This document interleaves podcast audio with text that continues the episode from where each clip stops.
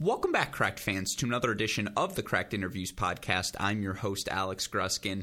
As we've alluded to on our other shows, this offseason, our Cracked Racquets team attempted to speak with every Power 5 men's and women's head coach employed throughout the college tennis world. We asked each of them about their team's respective 2021 seasons and what we should expect from them here in 2022. Of course, we also offered them a platform to share their thoughts on some of the big picture topics in college tennis. It is a fantastic series that our team is ecstatic to finally start sharing with the broader college tennis community over the next six weeks. Fans can expect no fewer than 10 episodes a week to be posted on this feed. A huge shout out to our friends at Tennis Point for their support with this series. Remember, go to tennis-point.com right now. Use that promo code CR15 to express your thanks. With all of that said, we're ready to get to today's episode. So, Westoff, hit those credits. Let's start today's show.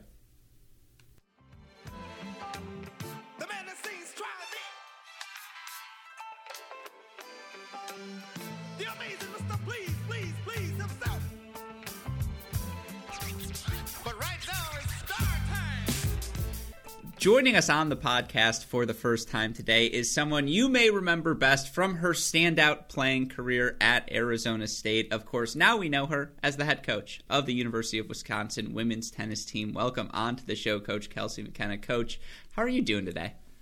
I'm great. Thanks for having me, Alex. Oh, it is my pleasure. And, you know, I've said this over the years. I've gotten to spend plenty of time competing at the University of Wisconsin. Not quite with serious stakes, still a place near and dear to my heart. It's, I call it Ann Arbor on a lake, but still not quite Ann Arbor, but still pretty good. Uh, but uh, it's obviously a school near and dear to my heart and to college tennis fans as well. As one of the last events pre pandemic, the National Indoors for the men was held there, National Indoors for the women this year being held there as well. With all that said, you know, how are things going up in Wisconsin? We're so excited to be hosting indoors again at Nielsen in Madison. It really is a true winter experience. So always really fun to have, you know, teams from the southern part of the United States or California bring their big puffer jackets and actually have a reason. So we're pretty excited. It's um it's a big undertaking, but we're lucky to have 12 indoor courts, which makes obviously the tennis really fun to be able to have all the matches at one location. And I think our event staff, I mean, of course I'm partial, but they do a great job running it and it's a pretty big investment. So we feel pretty lucky that our university and athletic department are supportive of hosting national indoors. Yeah, and 12 indoor courts all relatively close to one another. Again, I'm completely biased when it comes to Nielsen. I think it's a great place and it was cold last time. There's no denying it. I also have a theory. I swear, you know, it was February 2020 and like everyone got sick and you're like, "Huh."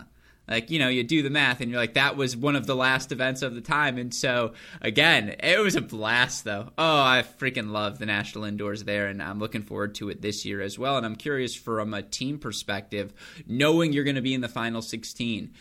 I mean, I'm sure it doesn't impact the offseason, but that's got to be a nice little carrot to look forward to. I think it's, it's exciting. Obviously, last year we got to play Pepperdine. Um, I think we were the first team out, and then somebody pulled out, so then we were the last team in. Um, that was before there were multiple sites that are open. So they were like, "Hey, go to Pepperdine." And we were like, "Yes, sign us up!" like, how do we get there?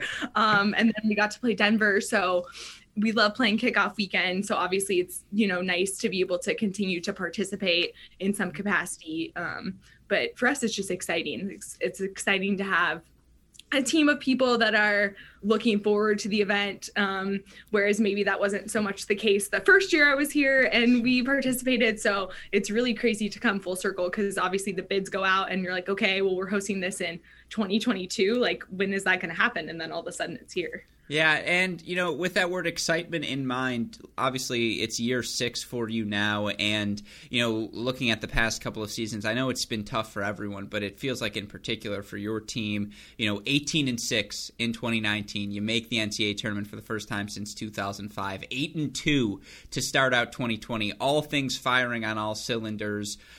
I know 8 and 11, it's a misleading number because you're only allowed to play Big Ten matches in the kickoff weekend last year. But how frustrating has you know again this past 15 month be 15 months been particularly given where things left off pre-covid you know I, I think it's such an interesting kind of perspective to be able to take a step back and maybe look at things from a meta view and say, okay, where's the program come? Where's it going to? And how do we continue to evolve? But um, to go from year one to 52 in the rankings, um, I mean, last year we finished, I think, 65. So even to kind of just have that perspective um, sometimes is really good last year was just a little bit unfortunate in the sense that um, we had a season ending injury at our tournament in Michigan. Um, she had a torn ACL and she would have definitely been playing for us. But I mean, needless to say, we, we had opportunities last year despite the circumstances. Um, and we just, we couldn't quite get over the hump. And so we had quite a few 4 3 matches. Um, so I think for us, it was just making sure that we put the work in during the off season, during the summer to make sure that we could maybe better position ourselves, better prepare ourselves for this upcoming year.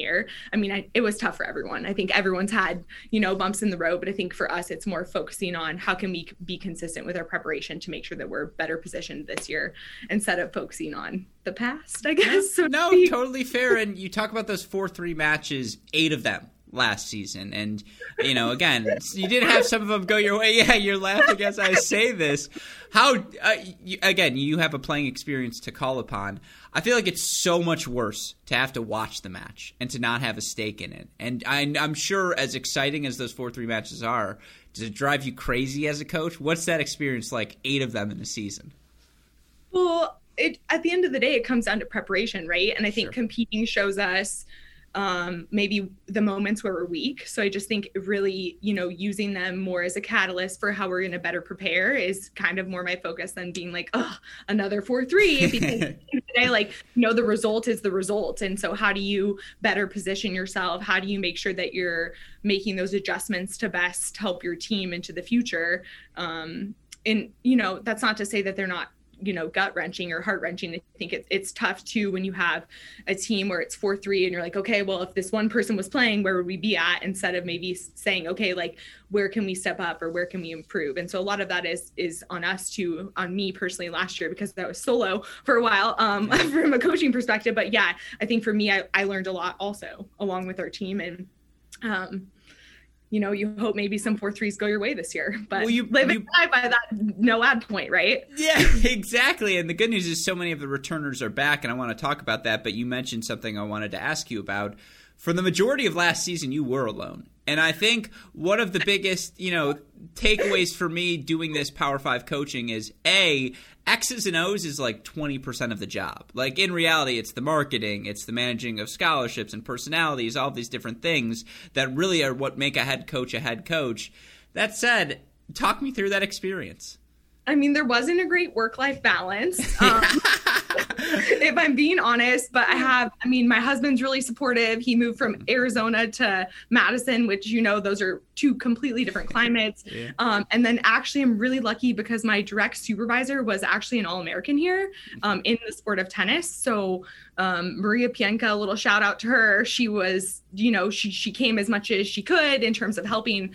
Um, she also supervises a lot of other sports. So I think it was it was awesome. I mean, how many people can say they got to coach with their administrator? I mean, I think that's a pretty special experience. Um, and then obviously getting to hire Susie this year, who played at Northwestern and played at Cal Poly. I think obviously we're just, I'm so excited to have someone else. Mm-hmm. Um, I think that makes it the job so much more fun um, when, you know, you're, you're sharing in the building of a practice and the building of a team. I think that's re- really a special part of our job. And um, so yeah. Well, it with was, that, straight Alex. yeah, no. Again, I think that work-life balance is something we have in common. That's why we get along so well. Um, but you know, I am curious because I know a lot of coaches have listened to these, and another takeaway for me is just the depth in the college tennis coaching ranks. Why is our teams 30, 40, 50 so much better now than they were a decade ago? Because the coaches everywhere are all outstanding, and I'm curious, you know not necessarily maybe a piece of advice, but when you're hiring an assistant coach, because obviously, you know, a Big Ten assistant coaching job, that is one of the jobs anyone would want at the early stages of their career.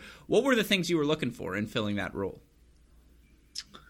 I, I think a lot of it depends on the team that you have and the team that you're going to have. So I think one, just finding someone that's going to be a good fit. Um, one with the university, with you know our academic mission, our athletic mission, um, the holistic experience that I think the Big Ten provides is, is different than maybe some other conferences. Um, so I think just keeping an eye towards that, and then also just someone that's going to bring. I mean, Susie is the most optimistic person I have ever had the privilege of being around, um, and so I think it's fun. Um, um, and just someone that's gonna be able to have for me it was a really good opportunity to bring someone that had competed at um, you know the ncaa tournament as a team. She competed as an assistant coach or i guess sorry not competed but rather she coached um, a team that made ncaa's and then also she was an elite level doubles player. So i keep telling her she probably should have tried to play mixed. I think she could have made it. Yeah no i mean i think a lot of you could have and that'll get me to a question i have later on. Um, but you know with all of those things in mind, you look at the team you bring back, and obviously, I'm sure it's just been great to have a full fall to work with them once again, particularly because the Big Ten, there was no fall last season. But I want to start with the doubles. You look for your team last year, and I'm sure some of this is health as well, but I think you played 12 doubles pairings throughout the course of the year. That is on the higher side. Is that you searching for continuity? Is that an injury thing? What leads to that sort of number? Um, I think if you look, it's really, it was super interesting because sometimes the pairings did really well. And then all of a sudden we would just take a nosedive. Um, I don't know if like they just got bored. We, we talked about it a lot. It's really interesting when we watch film. Um, it, it's kind of fascinating. They said, "Oh, we didn't know we could play that well together." Um, so I think sometimes it's just taking a step back and maybe looking um, at some film and seeing kind of where people were at. And then also, in addition to that season-ending injury in January, we had someone out with a stress fracture. So for five weeks towards the end of the season, and then someone else out. So I think that just kind of resulted in um, trying to make things work, trying to put six healthy people maybe even out. Um, Mm-hmm. And so for you, this fall, has the focus been finding pairings or getting everyone on the system?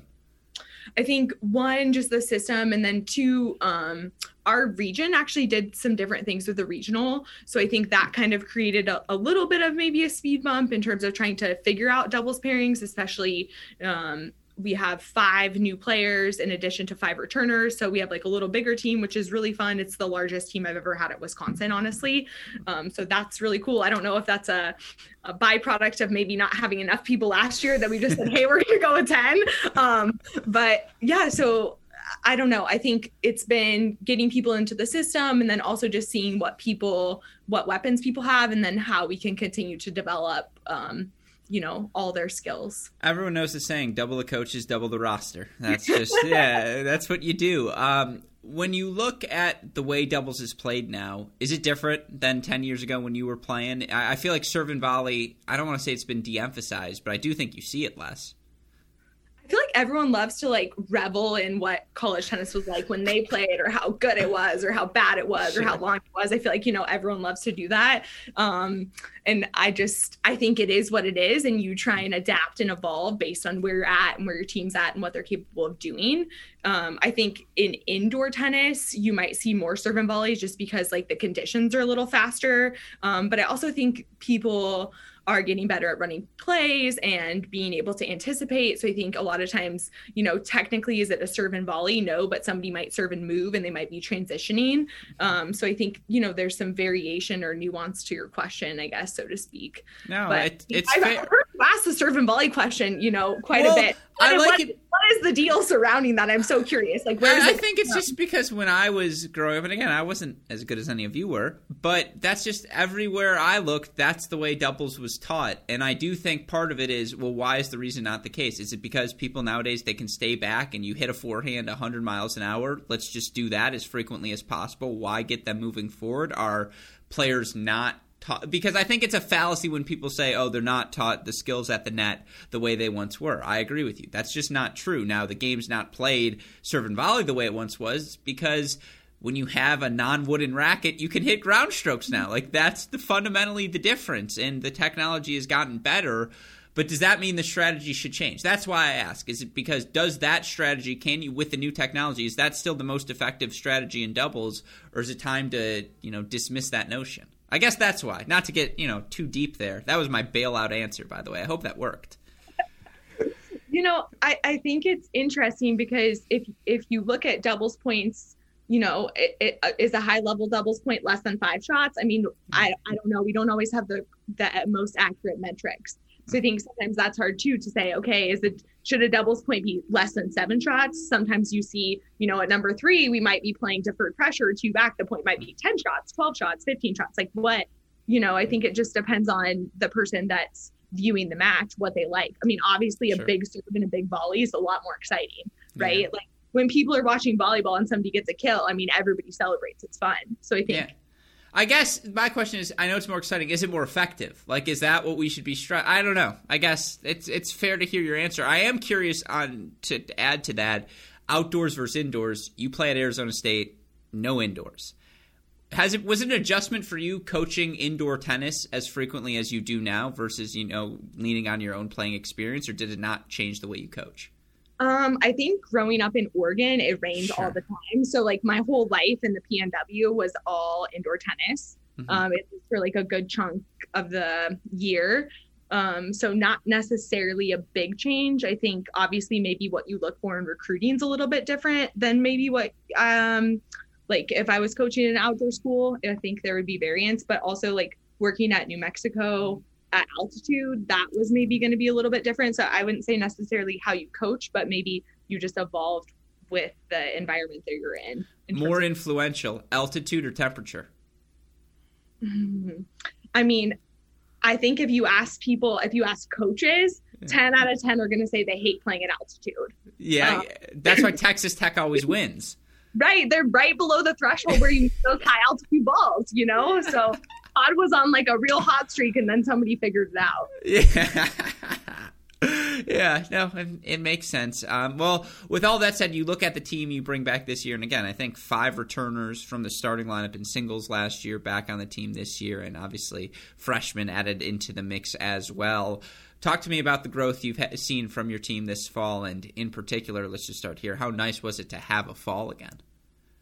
Oh i mean being able to actually plan travel or flight i it was unbelievable. Um i think it was interesting though because most of the tournaments were smaller. So the first weekend we had luckily we have a volunteer christina zordani mm-hmm. uh, midwest fave but we did three events in the first weekend. So i felt like it was a case of planes trains and automobiles trying to navigate how was gonna you know get from point a to point b um, how are we going to do the rental cars so i think that was maybe a unique challenge but you're like oh my gosh this is unbelievable like i don't care. Like we'll figure out a way to make anything work they get to play a tournament and then i think sometimes every day that passed where things are really good i kept being like we need to maybe play more tournaments because what happens if something happens and they get taken away? So i think there was like a little fear in the back of my head that something was going to get shut down. Mm-hmm. so that was maybe the only for me the only thing that I had a little anxiety about. No, I, I, can understand that. And with a team,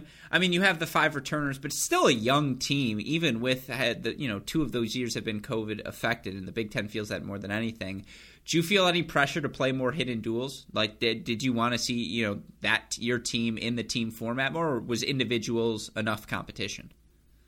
I think hidden duals are always fun. Um, it's really for me it's great to even do mock duals at home just because they get used to how does the home match look and then i think there's less anxiety um, associated with your home opener. So we we kind of do a lot of those. If it was you know maybe two weeks weekends in a row where we didn't travel um, i think it's really fun to try and play a mock dual in january or some sort of tournament. Um, but i think our fall is a little bit more condensed just because we usually don't start until september and then you're trying to like hedge where you're going to take your 14 additional off days and we don't have eight hour weeks so i think for us it's more about matches and how many matches can we get in in that period of time and how do we get the right level of matches depending on the person and where they're at yeah how'd you feel you guys did on that this fall I mean, we played a lot of tennis, which I think it was at the end of the day like a huge benefit. I think it, it's a lot of fun. Um, and we had some people do some things on their own, play some UTR events um, in California. So I think you know the opportunities are there if you want to compete and it's just you know trying to figure out how to make it all work. Yeah and uh, you know again do you uh, when you look at the five returners as well because there are a lot of freshmen and again a lot of new faces on the roster uh, talk to me about the returners. How, how was their growth this fall? Well i think first the sophomores, the shock of being an in-person class was maybe a speed bump that I didn't really foresee happening, but they hadn't been in school. You know, yeah. everything online. They're like, oh my gosh, college is great. Like I get to have my own schedule. I can go, you know, pick up a little Grubhub coffee to go, and then I. so that was, you know, we had a little panic surrounding like, holy moly, like how do I miss this class and still figure everything out? Yeah. Um, so that was maybe uh, one thing with the returners that I wasn't anticipating. But I mean, we have just some unbelievable people on our team. So they're really great about helping each other and trying to grow, um, not just as as tennis players, but also as people. So I think it's it's a really exciting group. Like I feel really lucky to get to work with them every day. Did you have the speech that first cold October morning where it's like you still got to go to that class? Like I promise you, the walk's not going to kill you. um, well, we're defending like highest GPA in like uh, the department, so like our team's pretty competitive in everything. so I don't, I mean, you know, I think we just had to adjust. Like, how are we going to make it all work? Do we have to have this exam proctored on the road? Is the professor going to be flexible? Yeah. So no. maybe we didn't have to do before, but I think they were like, yes, we get to play tennis, so it's fine. Yeah. Uh, no, definitely win. And you know, again, when you look at your team this year, two seniors on the roster for you as well in in um, Ava and Anton, uh, Antonella, excuse me. Uh, but you look at what they were able to do last season for Ava to take. We'll start there. The lumps she was able to take at the top of the lineup, and even still, eight and nine in dual matches, playing number one and number two in the Big Ten that's a good season for her now entering that senior season. What have you seen from her here this fall? I mean, I think she finished um, her fall on a high note, like going 3 0 at Harvard. I think a, lot of those, I mean, playing against Maxi, like grinding out that third set breaker, um, that was huge. I think, you know, for Ava, she had a really good summer also. I mean, she played over 20 matches. Um, I mean, she was up a set and 4 0 against Jokic. So I think, you know, she's had, she's put in the work. I think for her, it's just, um, you know, laying out her cards and seeing where it falls. So I think that's really exciting. And then Anto, I mean, she's just such a good competitor. I mean, I think I've never seen anybody willing to hit more balls to win a point in my whole life. Um, so I think that that's, you know, you just, she's so consistent with what she brings to the table. And I think that that makes her those two together really good leader because they have different different game styles, different strengths. So it's it's fun to have them as our two seniors this year. Yeah, and then looking at the rest of your roster, I mean, obviously right now a lot of teams have a lot of talent at the top. You feel good about, it, I'm sure, many of your returners. How are you feeling about the depth? Like, I, I do feel like bigger roster. Is that going? I'm sure that in, inherently does help the depth. But how's that? You talk about the competitive nature of your team. How competitive has it been in practice? Um, I think everybody just feels a different level of pressure. And so i think that that pressure creates a better competitive environment. And i think you know hopefully when you have that sort of um, fight or flight response we get the fight response and we are able to you know push each other to be the best version that each person can possibly be. I think you know there's always pluses and minuses with that. Some people might not thrive under that sort of pressure but i think at the end of the day when it's three all like you want somebody that's willing to go for it under pressure. So i think you know pressure either creates something or it doesn't. Mm-hmm. Yeah, and again, I'm sure you you talk about all the playing you guys have uh, here this year, and all the matches you were able to play in the fall, and you know now we look towards January, and I'm looking at the schedule. Uh, you know, obviously gets rock and rolling right away, and it's crazy to think what Northwestern's next weekend. It is one week away. Yeah. Yeah. So you guys started already. That means right? You must have started this week we didn't. Um, we start actually the eighth, so two days away. But we have quite a people, few people here that have been here for like the past week over vacation period, like requesting um, individual skill instruction. So that's fun too. Yeah, no. So you've been able to get some work in. I, it feels like it's a quick start, though, and I've talked about this with other coaches. How frustrating is the dead period? It feels like that's something that should be re-examined. Well, for us, I mean, they do finals through the 24th, and school okay. there's definitely challenging. Um, so I think they need that time, kind of a way to just like refocus and kind of be able to really hone in on school. I don't necessarily know in terms of the dead period working with our teams. I think obviously depending on what your academic calendar looks like, it's going to be different for everyone. Mm-hmm. So I don't know. I think there's pluses and minuses depending on kind of what your institution is and kind of what your academic rigor or lack thereof is. Mm-hmm. Do you like playing double headers? I noticed just right away you've got one the 29th. Is that just because you got the big roster?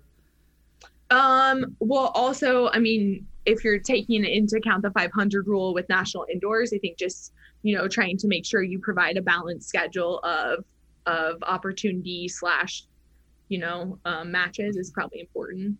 Mm-hmm. And so again, when you look at the schedule this year, you're playing Denver again. Obviously, must have enjoyed the matchup last year. You're like four three. Let's slot that one in once more. Uh, you've got Oregon out there as well, and I know Marquette, SMU, Iowa State. What, what were the things you were looking for in the offseason schedule or in the non-conference schedule? I think scheduling is tricky because you know you have people that are you're scheduling two years out, three years out sometimes. So I think it's hard. How are you making your schedule? What things are important to you? So um, yeah, I think I feel like for considering we had a COVID year, we had some uh, home and aways to make up. I, I think, I mean, I'm excited. Our team's excited. We have some different matchups, which is always fun. I think we have some tough road trips, which we hope will prepare us for our Big Ten season. Mm-hmm. Um, and you know, I think we have some really good home matches. I think to open up with TCU at home, like obviously, I think we're excited about that. And I don't know, and then to be able to go on like a pretty good um, stretch of road matches and then come back to play national indoors, I think for us, it's just every match is such a good opportunity. Yeah, I'll definitely to make up for lost time, right? It's like, don't worry, we're playing off-season match or off non-conference matches this year, and yeah, it's just to be fun to get to see everyone compete again. So hopefully, everyone's able to do that as well. Uh, with that said, I want to talk about some big picture things also, and again, it's year six for you now at Wisconsin. I think every player on the roster has to be someone you recruited, and I- I'm curious, you know, again from a recruiting standpoint, you know, give me the pitch. Why should I come down to Madison? Why should I be a Badger moving forward? I mean, if you haven't been to Madison on game day, that's just another level. Um, and I think we're great in the sense that it's small enough to still feel homey, but we're big enough to be a city. And mm-hmm. then I think our university academically is unparalleled. I think the resources that um, from the professors to the academic support staff to the athletic support staff are just on another level. And um, our team really enjoys the holistic experience that Madison and the University of Wisconsin can provide. And I think if you come, Alex, um, I think we can make your tennis better. Yeah, I would. I would hope you could make my tennis better. That's a bare minimum. Um, no, I, am a fan of Madison, absolutely, and I'm curious for you again, particularly right now. And I know this is something I've asked everyone, but I think this is the question when you're looking to fill your roster. How do you balance finding the four-year players versus you know the plethora of options available right now in the transfer portal? I mean, I think just a few minutes ago there was a big announcement on. Uh, somebody that's transferring. So I don't know. It's like feast or famine, right? That transfer yeah. portal. Um, it's. I think it depends on what you need and what you're looking for and game style. I think there's like a lot of variation, but I also think it just depends on fit. I mean, who's going to fit well in your system? Who's going to fit well with you? Um, you know, what type of experience are they looking for? Yeah. And those things are pretty indicative of whether or not somebody is going to be able to come in and thrive um, in your environment. Yeah, is recruiting one of the toughest things? Eh, like as you adjust to being the head coach, is that one of the things that takes the most time to just, you know, I'm sure now at year six you've got the pitch crystallized, but is that one of the tougher parts of you know getting into the job? I think initially when you're 252 in the rankings, sure. I, I think that's obviously going to be a different, just a different animal. I think once your program is more established and you're continuing to produce like top quality teams and top quality uh, individuals. I think obviously that changes. Um, but it recruiting's fun. I mean, you get to watch these awesome young humans like continue to evolve and you get to have them on visits and they get to meet your team. So I don't I mean, I love recruiting. I think it's awesome to be able to get to meet new people and um, you know, you're meeting families and I think you're figuring out okay, what people are going to be a great fit and could we be a great fit for them? I think it's just like this huge puzzle that continues to evolve over time. Yeah. And so for me, I think that's definitely where you spend a lot of your time, but I think it, it's great. And then you get to have them here on campus. So you spend all this time recruiting them and then all of a sudden they show up and you're like, okay, this human's real. Like, yeah. you know, you spent this time having them, you know, this virtual relationship with them or maybe occasionally seeing them in person, uh, you know, but but it's tricky because you only get you know yeah. So many opportunities to to see someone. So. No, and I feel like that's got to be one of the other most frustrating parts of the past 18 months. How much of the kids suffer that you never got to see them in person? That it's all, you know, everyone looks good on a live stream, right? And so it's tough from that aspect, just getting to meet them all, figuring out what coaches actually are the best fits for them. That's got to be part of the nice part of just being back in person. I feel like Orlando and San Diego must have just been like a frat party or, you know, just a big thing for all of the coaches, right? Everyone's back in town and everyone's, you know, just happy to be there. Um, I'm curious, international recruiting, how you balance. Obviously, you've got, a, you know, you're bringing in three freshmen this year from America, you're bringing in freshmen internationally as well. How do you balance international? International recruiting? I I think that finding the people that are going to be um, interested in Wisconsin and interested in our program is kind of like that first initial piece, but then it just comes down to relationships, right? Sure. Um, so are the people that you have had who are international having really good experience? And mm-hmm. then obviously I think then that kind of creates a cascade effect. But I think we love the balance. I love the balance of having some international players and then some really solid Americans. I think they have completely different perspectives and backgrounds, and then you just like shove them all together and you're like, hey, let's go make a team. Um, but I think there's, you know, great sides to both. I think it's awesome to have you know, really feisty Americans who have maybe grown up seeing college tennis matches. And then I think, you know, obviously some of the players internationally have played uh, team tennis or high school tennis, depending on the country that they're from, or club tennis. So I think obviously sometimes they have maybe a little bit different perspective. So I think it's great. I think it creates um, a lot of opportunities for growth and a lot of really fun dinner conversations. Yeah. No, I'm going to start a college tennis game show, and it's going to be called "Let's Make a Team." Let's make a team. Uh, yeah, that that works perfectly. Uh, no, and so with all that said, again, recruiting is one aspect of it, but I want to ask you about some of the other non tennis related parts of your job, in particular, obviously getting a community to invest in your program, making your players feel like there's someone with a vested interest in their results on court. I know that's something every coach is chasing across the country. I think Madison's done a pretty good job of doing that. Um, I'm curious, you know, how much time you spend on that, how important that is to a program.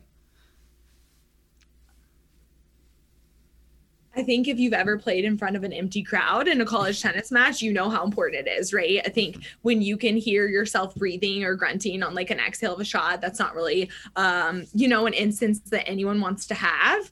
And so I think if you're about the student athlete experience, trying to create that fan base or those people that are coming to watch um, and the people that are invested in your student athletes is huge. Um, so I think trying to figure out ways to do that. We're really lucky in the sense that Nielsen is a facility that allows other participants. So I think you kind of have like a built-in group. Um, but but I think the biggest thing is time. Mm-hmm. So trying to figure out times that work to have fans um, is also really tricky. So when you have you know an institution with parking and all these different kind of avenues trying to figure out okay that's also just like a footnote. If anybody comes to uw you know the parking stuff you're going to get a ticket for sure. Um, indoors i'm giving everybody a warning. I can't get you out of a ticket. Oh that's yeah. so great. Um, but yeah so i think that that's important trying to find times that work um, trying to find you know people that are going to be invested in the sport i think is huge. Okay that was a deep cut because I don't know a single person who goes to. I mean, every year, five parking tickets. If you park to the left as you approach it, you're going to get a parking ticket. Park in the structure. Park in the structure. That's why it's there. That's such a great public service announcement, and I actually think that is essential for people coming to the national indoors. Right? Park in the structure. It's that simple you will get your license plate suspended. I know. It's the longest. Have you? I mean, yeah, I don't have to tell you. The run, the dash from the freaking parking structure, and God willing, the side doors will be open for the national indoors. When those are locked, and you're like, wait, I have to go around to the front door? Are you kidding me? That is the most angry you will ever be on a February morning. 100%. yeah. but then second most angry is when you get the parking ticket because you tried to avoid that and you're like, I was stupid. That's on me. So great public service announcement. That's it's very funny. That's that's good. Sorry. Um, with that said, um, no. It so you talk about the how and. Nielsen again has tennis clinics and all these different people built in to be able to come, but what what piece of advice would you offer to other coaches in that how what are the best ways to get people to be involved you know i think danny coach westerman here at wisconsin i think mm-hmm. us being collaborative on a lot of events so hosting tennis 101s just to get people to the matches we actually host them on opposite days so when he has a match we host our women's clinic and mm-hmm. then when um the when we're playing he hosts the men's version. So i think it's really fun because then you're already having people at the match. You're not having to worry about trying to prep for the match and running the clinic at the same time. Mm-hmm. um, so i think just doing things or working collaboratively like we're really lucky. I'm lucky that i get to work with him and urban because it just um, you know it makes it more fun too. You feel like you have a little bigger bigger team of people that are kind of um, collaborating to try and create you know a better experience for the student athletes. Yeah. so i'd say that's a really easy gimme yeah, and so when you're talking about college tennis, how to grow the sport moving forward, and this is the question I want to ask every coach because there's been a lot of changes to the product, obviously. Ad to no ad scoring, shortening of the doubles point, et cetera, et cetera. To grow the game moving forward, do we focus on continuing to change the product, or does it just have to be everyone's got to do more for the marketing side? I'm not sure. I think it, it's difficult to um, go towards I guess a road where we don't really have a destination. So what is important? I think that's always my question. I feel like we have a lot of really brilliant people in college tennis. We have the people on operating committee, we have regional chairs, we have you, we have Parsa, we have, you know, a lot of people trying to to drum up interest for college tennis and it's exciting um, but i always am I, I don't know how we go on a journey without a destination. So I always come back to like what's important, like what things are important for division one, division two, division three. Are we trying to serve all of college tennis? Are we trying to serve a certain market? So for me, that's always like my counter question, like what's important? Yeah. Like, is for- it television do we actually have data? If we do x do we get y? Um so i think for me it's just this problem that's very ambiguous. Yeah that's 1000% it. And i'm quacking out the name parsa because no competitors on the show. Um you know i tell it all the time. You guys know you can leak information to me too. Like it's it's available. Uh but yeah it it, it is a question of what do you want? Because i do think and i think you start with this part do you like the no ad scoring? I mean, obviously you played ad. Has the no ad grown on you? I think I just like tennis. So to me, it's like everyone's like, oh, the format. And I'm like, well, it's still tennis. Like I'm still yeah. hitting a forehand, a backhand, a serve. I mean, obviously, like the shortened format, I think it's definitely more exciting, mm-hmm. you know, when you're at deuce. I mean, I can remember playing matches that were, you know, four hours long and it's seven, six in the third. And, you know, um, yeah. you're, you're on your last, it's, you know six five and you've played your 10th ad in the game. So i don't know. I uh, I think it kind of goes back to my question like what's important? Yeah, well, I think then it comes down to two things. Is it more important to have an exciting product or a product that best develops the student athletes within it moving forward as well? I think that's probably the first piece because I think there are a lot of format changes you can make. I hope you don't mind if I editorialize a bit, but I think you ask a really good question.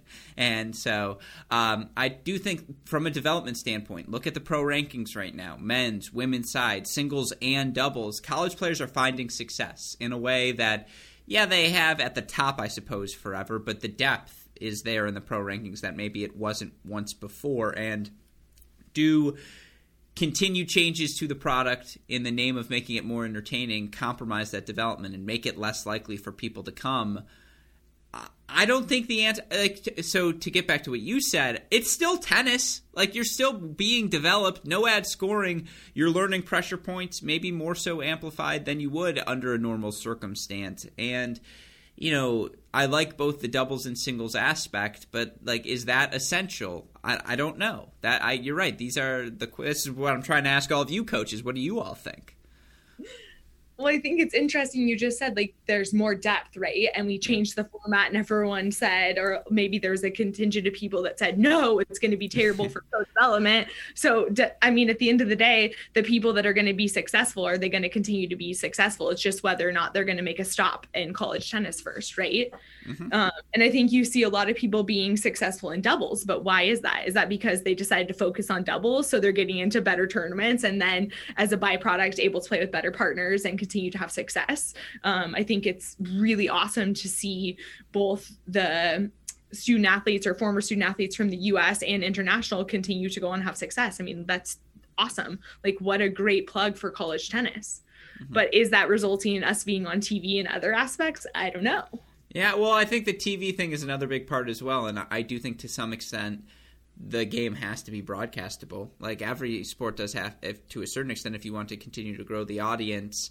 One way I do think to do that is simultaneous start. And I know I've talked about it elsewhere, but four singles matches, one doubles match, everything two out of three sets, everything at once, you know, everything worth one point because it gets rid of the lull and it kind of guarantees two and a half, three hours max. That's what the match is going to be. Is that too big of a compromise? Like simultaneous start appeal to you at all? If I'm being honest, no. I mean, I, mm-hmm. I've heard some plugs for starting with singles and then making doubles overtime, okay. which I actually think is cool because if you call it overtime, if there's overtime in a basketball game, if there's overtime in a football game, everyone's like, "Oh my gosh, it's overtime!" Right? Yeah. You're like hyped. You're ready to to continue watching. You're going to keep your television on, and mm-hmm. obviously, I think you know the counter argument to that would be, "Oh, but." But no one's going to focus on doubles. Mm-hmm. Well, why? You, you're going to want to win the point if it's the last point standing, right? Mm-hmm. So obviously, you're probably still going to practice doubles. Mm-hmm. Or so, make it all worth one. So even a 4 2 single split, double still matters. Like then it still matters. Well, wouldn't it still matter if you played singles first?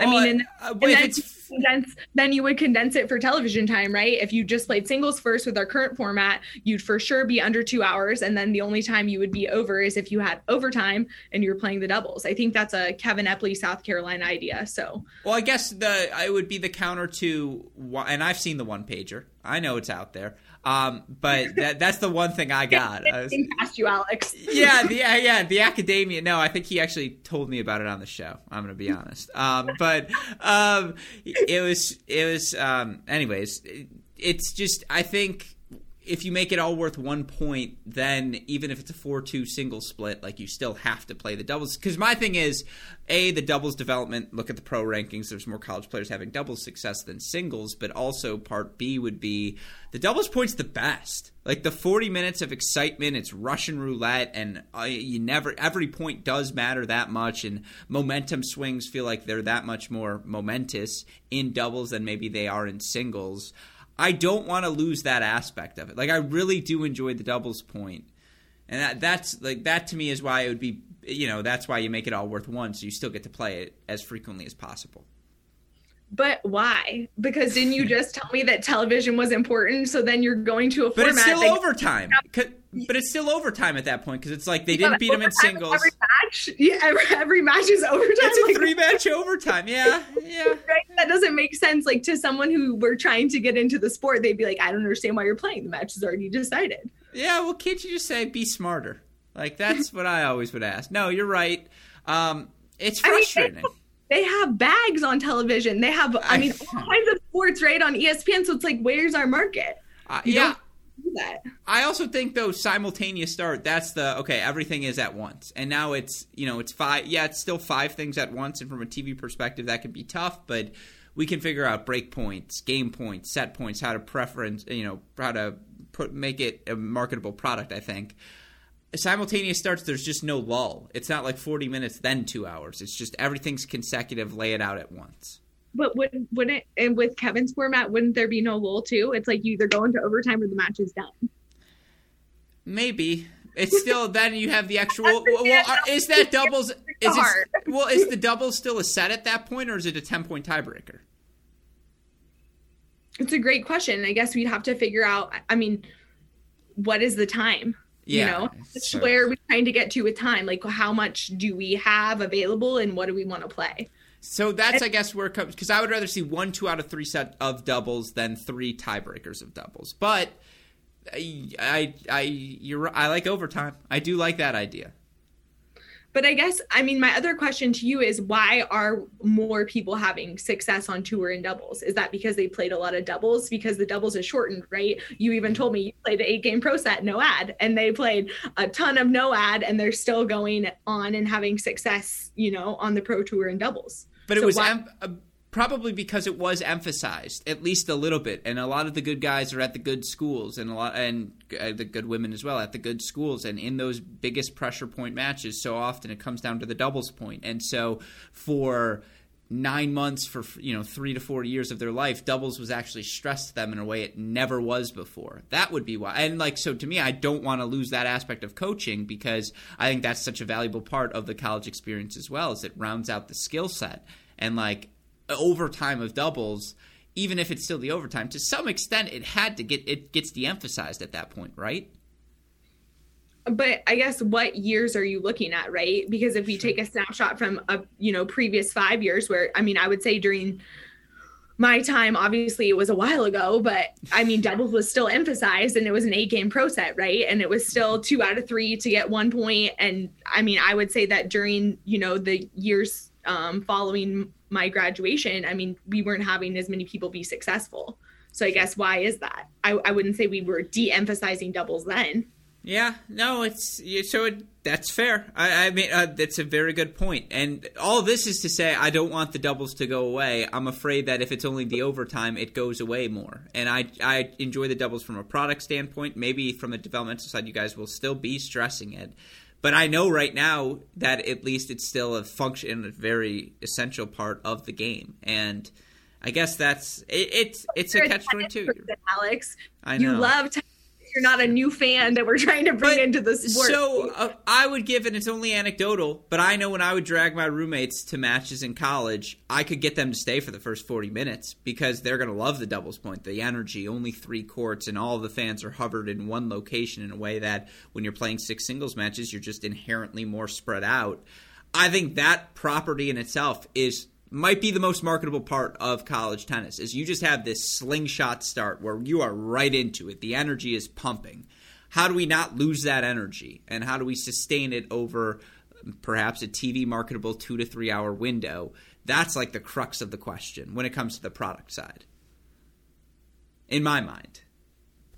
Sure but i think we haven't really tried no ad with singles first either, right? Yeah. So like we're speaking to something that hasn't even ever come to fruition. Yeah, because and that's the other thing because coach, it, it's hard. It's hard to get every coach to say yes to anything, which is why the fall should be about experimentation. And that leads me to some fall questions. I had Todd Chapman on this show a couple days ago can all listen to it here on the Cracked Interviews podcast. And he said he would be more surprised if the NCAA individual tournament did not move than if it did move to the fall at this point. Where are you on the NCAA individuals and when it should be played? Oh, man.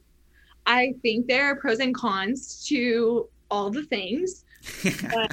my biggest question is how do you create some semblance of equal opportunity? Because I think if you're looking at fall events right now and they're based on selections, which is based on voting, I think that's always the, the tricky part. Um, how do you create participation? Obviously, that's a really important factor for the NCAA in terms of how do they provide participation opportunities for all the conferences. And I think obviously there's some people that are much smarter than me that are, you know, making those decisions. You have the Tims, yeah. Tim Cass, Tim Russell, you know, just um, you know, trying to create a better pathway for college tennis. But I think, you know, to to consider all the the pieces of the puzzle, it's two different formats. You know, you have the fall format and you have the spring format, which becomes team. So I think it's it's difficult in tennis because what other sport has that?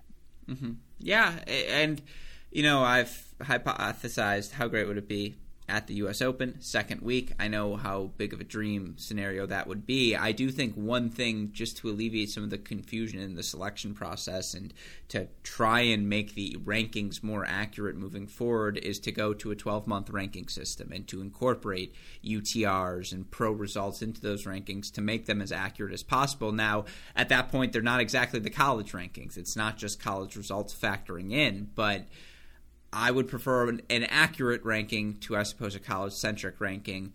Is a 12 month ranking system, seniors dropping out only after they graduate or whatever it may be, something that appeals to you?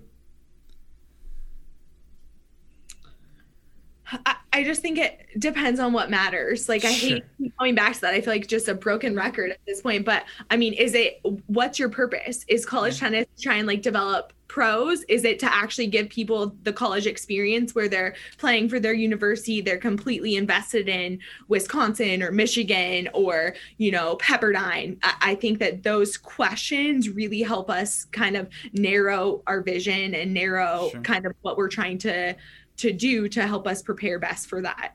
So, I, mean, I think if you're talking about trying to develop pros, the 12 month ranking system makes sense, right? Because you have people that are playing 10 months of the year. Sure. But I think, you know, if you're talking about somebody that becomes an unbelievable number six for university, that's a, you know, a lock at number six and they don't want to go pro, they want to crush it for their team and they want to, you know, graduate in biochemistry and they want to go on to win a Nobel Peace Prize. Like I'm down with that person too, right? So what, I mean, I just, I think for me, the college experience was so valuable. I think having, you know, someone like Sheila as your coach and seeing all these other awesome female mentors in the Pac Pac 10 at the time, you know, do this as a career. I think and invest so much in the people i think that that piece was really special to me. But i think if you you have other people that are doing a really great job developing pros or developing teams that are full of pros. So i think it just comes back to what's important. And maybe that's a that's why it's so tough for tennis for people to kind of be on the same page. Because you have everybody that kind of has their own niche market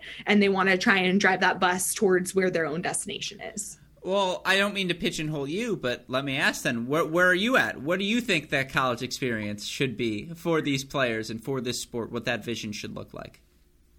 You know, I think every person is on their own path. So it depends on what each individual at your institution really wants and how can you best tailor their experience to try and give them what they desired. And I think you know, maybe just being transparent and trying to create clarity in that process. I think we have some people that are interested in playing professionally. So, how do we design a schedule and how do we help them cultivate a summer schedule that's going to allow them to kind of be at that ranking bandwidth they need to to make that jump? Um, I think you have other people that really want to give everything that they have for their team and you know their experience is more based on the, the team and how do they really invest every time they practice and matches for other people for something bigger than themselves. And we want to support that too. And i think for us it's just creating an experience that's holistic to each person and meaningful. Yeah. Well that's i mean i love to hear it. Well with all that said let's goof around here for a bit before i let you go. Some other funky things to throw at you. We're the only sport without substitutions would you be in favor soccer like substitutions once you sub someone out they're out for the game but you know, A, I think if there's an injury, you should be able to sub in a player on your bench because why would we ever want a match to end on a withdrawal? But B, I think it helps development. Those 10 minute lulls a little bit more difficult to keep going if you know you might get subbed out. Um, I mean, I played two sports in high school. So I played actually volleyball until I left for um, college at Arizona State. So I love the idea of substitutions. I also think, you know, it creates maybe a bigger roster, more participation opportunities. And I think if you have more people participating, maybe tennis can continue to become more relevant um, just across like college campuses, right? Because you have more people that are maybe interested in the sport and watching. Yeah, I, I mean, I'm all kind of open to anything. Yeah. All right. I like that. Well, what about coin toss out, one point, head coach versus head coach, winner decides the serving arrangements? I mean, that's not even a question. Of course I do. I feel like you still do pretty good too. Like you clean up. I mean, I'm just saying, you know, if we're being honest here. Um, yeah, I it would be there's a couple things I'm setting up. I just want and I keep saying this, so I apologize, but I would say this to their faces. Ty Tucker versus Chris Woodruff ends in a fist fight. Like, come on. You're telling me that point doesn't get just so competitive? I'm in. I'm fully in on that. I mean, we have some really good smack talkers on the men's side. like, I mean, I don't want to go toe to toe with any of those guys in smack talk because they would just clean everybody up. Well, you should hear what Brian Kalbas is saying on the sidelines. Guys, just smack. No, that's not true at all. Uh, yeah, one of the nicest human beings you're going to find.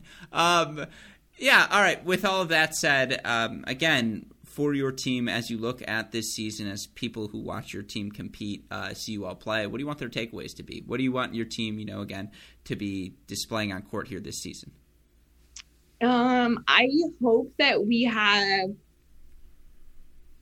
really, really strong um, ability to play for something bigger than ourselves. I think that's just the biggest takeaway. Like, are we competing for each other and are we able to really try and maximize what we're given on a day? Um, and this is my favorite quote this year you're only as good as you are on your worst day. So I think we've been talking about that a lot. So I think those sometimes the ugliest days can be the days where you learn, learn the most. And um, sometimes they're also the most fun when you can reflect. Yeah. But I think that would be the big takeaway. I like it. Well, with that said, one coach in uh, one match in your past you could recoach. What do you pick? Oh man.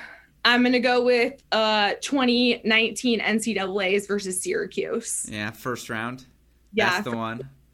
Yeah, we had um a set Ava actually Ava Markham had a set point and at that time she was just becoming comfortable with transitioning. So I think, you know, if I could go back, I would have just had her serve and volley or do something crazy. It was like deuce, she was up six five. So yeah, I would have liked to have relived that. But Yeah. I think, you know, it's just this is such an awesome job. Yeah. No. It, oh, one other 500 rule was gone last year. Would you like to see it gone permanently?